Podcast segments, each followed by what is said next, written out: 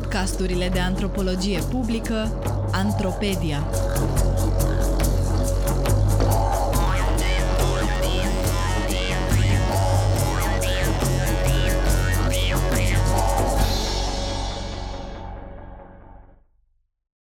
Despre nerecunoaștere și izolare în Abhazia. Un text scris de Romelia Călin pentru Sfertul Academic, citit de actrița Katia Pascariu. În Abhazia, un stat cu recunoaștere internațională limitată, aflat pe țărmul estic al Mării Negre, între Rusia și Georgia, situația geopolitică este atât de integrată în textura vieții de zi cu zi, astfel încât atunci când oferă direcții de orientare, locuitorii regiunii fac referință la cele două granițe, îndrumându-i pe cei care întreabă să meargă spre Psu, denumirea punctului de trecere de la granița cu Rusia, sau spre Gal, regiunea de la granița cu Georgia. Această modalitate de a relaționa cu un loc, pe lângă faptul că este influențată de dimensiunile reduse ale teritoriului, Abhazia este o fâșie aproximativ de mărimea Dobrogei, situată între mare și munții Caucaz. Această modalitate sugerează și o conștientizare acută a importanței relațiilor pe care țara le are cu cei doi vecini, între care este plasată și de ale căror poziții în sistemul de relații internaționale depinde în totalitate. În plus, această conștientizare este încărcată afectiv. Într-o seară în care mă plimbam pe faleza din Suhum împreună cu un grup de prieteni, câțiva dintre aceștia au început să facă glume despre direcția în care mergem, comentând că nu ar trebui să ne îndreptăm spre Soci, orașul din Rusia, aflat chiar lângă granița cu Abhazia pentru că nimic bun nu are cum să vină de acolo. Însă s-a dovedit a fi o situație complicată. Deoarece în cealaltă direcție era Georgia, țară de care Abhazia s-a separat în 1993, în urma unui conflict armat și cu care în prezent nu are relații diplomatice.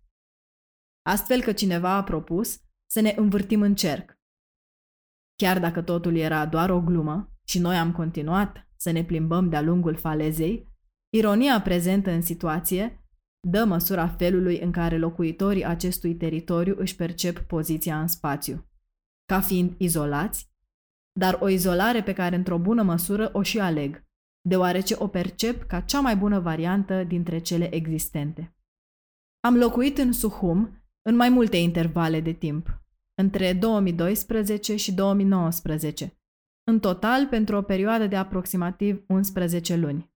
Ca antropolog am discutat despre viețile lor și speranțele de viitor, atât personale, cât și legate de statul în care trăiesc, cu cât mai mulți dintre cei pe care i-am întâlnit în această perioadă. În acest podcast vreau să arăt cum viața de zi cu zi a abhazilor este o reflexie a situației geopolitice a țării, dominată de incertitudine,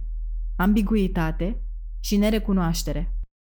Am pornit de la teoria recunoașterii, elaborată de filozoful Axel Honneth, conform căruia recunoașterea este o nevoie umană vitală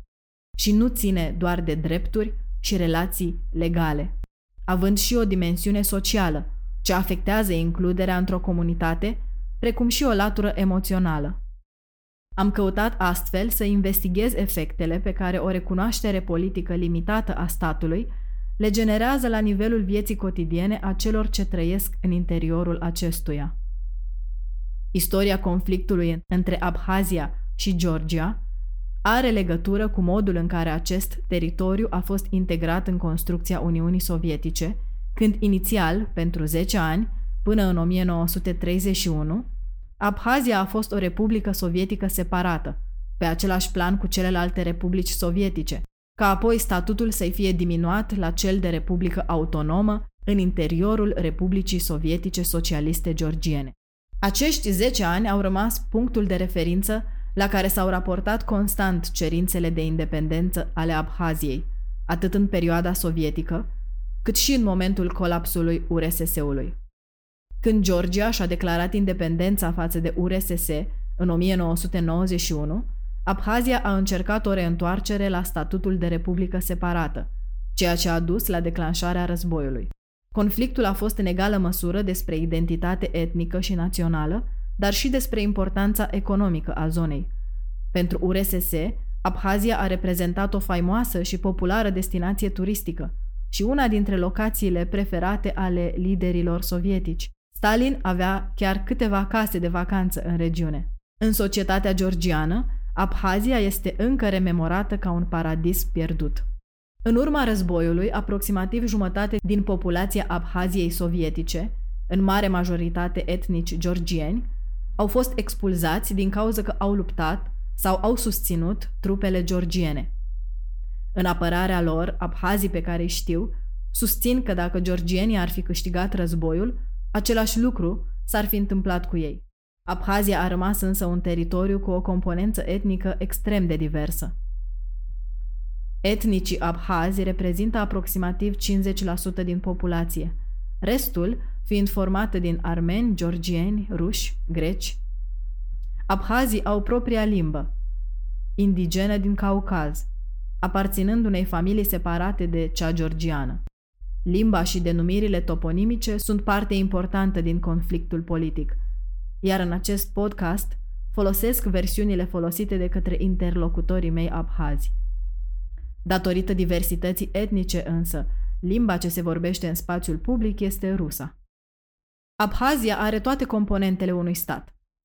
Președinte și parlament unicameral, ales prin votul cetățenilor, guvern, pașapoarte,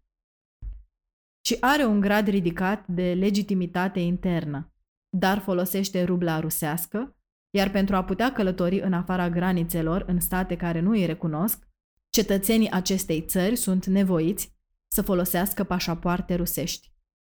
Conform dreptului internațional, Abhazia este un stat de facto, cu recunoaștere internațională parțială. După 15 ani de independență nerecunoscută, în 2008, în urma conflictului dintre Georgia, Osetia de Sud și Rusia, și ca urmare a unui joc geopolitic legat de recunoașterea internațională a provinciei Kosovo, Federația Rusă devine primul stat membru ONU ce recunoaște Abhazia și Osetia de Sud ca fiind independente. Această recunoaștere a fost urmată de încă alte câteva din partea unor state membre ale comunității internaționale, majoritatea în urma negocierilor cu Rusia, ultima venind din partea Siriei în 2017. Ca prizonieri ai sistemului actual de relații internaționale, cum se percep și se denumesc mulți dintre reprezentanții elitei abhaze cu care am discutat de-a lungul timpului, atitudinea pe care am întâlnit-o la majoritatea interlocutorilor mei este de a aștepta și de a spera că evenimentele globale vor reseta alianțele și relațiile de putere existente în prezent între statele lumii. O glumă recurentă a fostului ministru de externe al Abhaziei, Maxim Gvindija, a fost ministru între 2010 și 2011, era să își prezinte pașaportul abhaz atunci când călătorea în state care nu îi recunoșteau țara și să răspundă mirării vameșilor, spunând că acesta este pașaportul unei țări noi, cu care sistemul lor nu a fost încă updatat. Am întâlnit această atitudine optimistă la majoritatea interlocutorilor mei abhazi, în ciuda faptului că în același timp percep sistemul internațional ca având standarde duble și lăsându-i pe ei pe din afară, din cauza că sunt localizați în sfera de interes a Rusiei. Până pe 26 august 2008, când neașteptat abhazii s-au trezit într-un stat recunoscut de Rusia,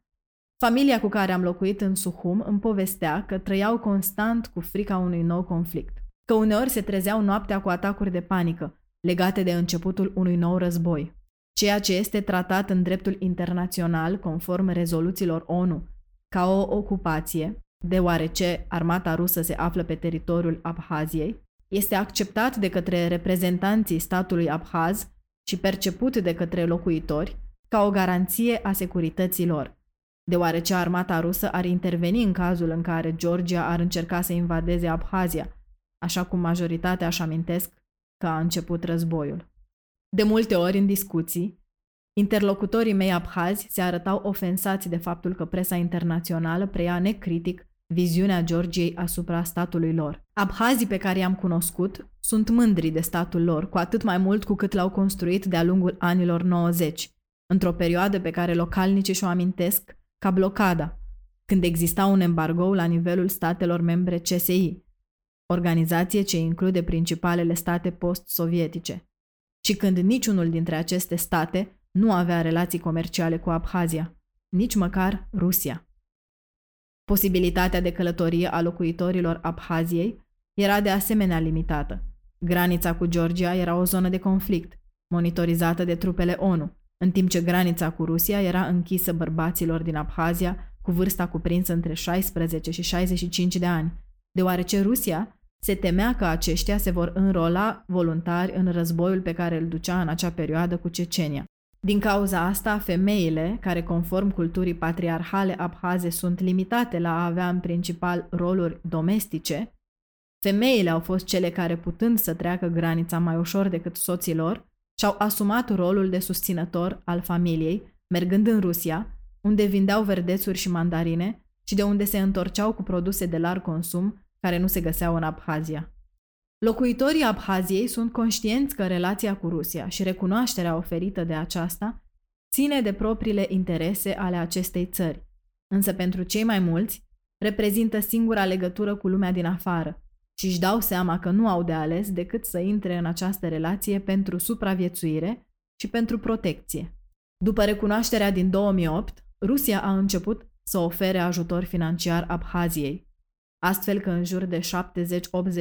70-80% din bugetul țării este finanțat direct din Rusia, pe lângă investițiile private și influxul de turiști ce vin de acolo, însă în cea mai mare parte fără să fie impozitate și care susțin economia Abhaziei, altfel bazată pe agricultură de subzistență. Cu toate că majoritatea abhazilor cu care am vorbit nu își doresc să devină parte din Rusia și refuză să aibă orice fel de dialog cu oricine le consideră statul o marionetă rusească, ei singuri spun că au ajuns într-un punct în care relația lor financiară cu Rusia seamănă cu cea a unui dependent de droguri cu dealerul său și că dacă au reușit să supraviețuiască unui război, nu e sigur însă dacă vor reuși să supraviețuiască ca stat în timp de pace. În analiza unui caz similar, al unui alt stat fără recunoaștere internațională, Ciprul de Nord, antropologul Rebecca Bryant și jurnalistul Mete Hatai, în 2020, folosesc conceptul de aporie pentru a descrie paradoxul de a percepe același lucru ca real și fals în același timp. Potrivit celor doi autori, locuitorii Ciprului de Nord trăiesc în realitatea propriului stat, în funcție de legile căruia își organizează cotidianul, însă sunt permanent însoțiți de o senzație de incertitudine, deoarece realitatea lor nu este considerată reală de restul lumii, așa că ei înșiși nu o pot lua complet în serios. În Abhazia, incertitudinea nu este atât de intens resimțită, mai ales după recunoașterea Rusiei. Cu toate că mulți dintre interlocutorii mei își pun problema despre ce s-ar întâmpla în condițiile în care Rusia și Georgia ar începe să aibă relații mai bune și atunci Rusia nu va mai fi interesată în a sprijini Abhazia. Fundamental însă pentru cei cu care am discutat este sentimentul că sunt refuzați de comunitatea internațională, nu doar ca cetățeni, cărora li se neagă niște drepturi esențiale de liberă circulație, de acces la educație și sănătate de calitate în afara țărilor, drepturi negate de către restul lumii, o lume în care ei ar vrea să fie integrați. Dar există și sentimentul că sunt refuzați ca oameni. Foarte des am auzit plângeri de la abhazi tineri care cu pașapoarte rusești, pe care le folosesc pentru a călători în scopuri educaționale sau turistice în state ce nu recunosc Abhazia, aplicaseră la vize pentru diverse țări europene vize ce le fuseseră refuzate. De fiecare dată, motivele erau văzute ca având legătură cu faptul că pașapoartele erau emise în Suhum, Abhazia, și fiind parte dintr-o strategie comună a vestului de a izola. Aporia, paradoxul, nu se manifestă prin a nu-și lua statul în serios, ci prin oscilația între independența dorită, ceea ce presupune a trăi în izolare, și necesitatea unei relații cu Rusia, de dependență în acest caz, pentru a putea avea legături cu lumea din exteriorul țărilor. Relație ce îi izolează și mai tare, pentru că le este taxată de către comunitatea internațională. Izolarea în sistemul de relații internaționale este resimțită și ca o lipsă de perspectivă de viitor, o suspendare în timp, pentru abhazii pe care eu îi știu. Tania și Astamur, gazdele mele pe parcursul șederilor în Suhum, și-au pus de nenumărate ori problema de a se muta cu familia în Rusia, în Moscova, unde Tania are rude din partea tatălui, cetățean și etnic rus, iar Astamur a lucrat ani buni în perioada sovietică, înainte de război. Se gândesc că pentru cei doi băieți de 13 și 10 ani ar fi mai bine să aibă acces la educație de calitate, activități extracurriculare și oportunități de viitor ce derivă din asta. În cei șapte ani în care am continuat să îi vizitez, weekendurile și le petreceau des în Soci, în Rusia, oraș aflat la două ore distanță, unde mergeau la cumpărături în mall sau în spații special amenajate cu locuri de joacă. Mulți dintre părinții pe care îi știu se plâng constant că în țara lor nu există niciun fel de activități pe care le pot face cu cei mici, pentru că statul nu are bani să investească în așa ceva. Însă Astamur refuză să plece cât timp mama lui este încă în viață. În plus, amândoi se gândesc că nu vor să-și crească cei doi copii într-un loc unde riscă să-și piardă limba și cultura abhază. În cei șapte ani în care am continuat să îi vizitez, Tania și Astamur se confruntă cu aceeași dilemă. Până în acest moment au rămas pe loc în Suhum și așteaptă momentul, despre care sunt siguri că va veni, ca un soi de profeție, când Abhazia va fi recunoscută. Iar atunci oportunitățile pe care le vor avea în țara lor vor fi similare cu cele pe care își imaginează că le au cetățenii altor state recunoscute. Poate că autoizolarea, nu ca escapism, dar ca mod strategic de acțiune, ca în Abhazia, este o temă potrivită de reflexie în anul 2020, un an în care mulți dintre noi s-au confruntat cu o izolare pe care nu am mai trăit-o până acum și care este necesară pentru a ne proteja unii pe ceilalți, precum și comunitățile din care facem parte, în contextul actualei pandemii de coronavirus.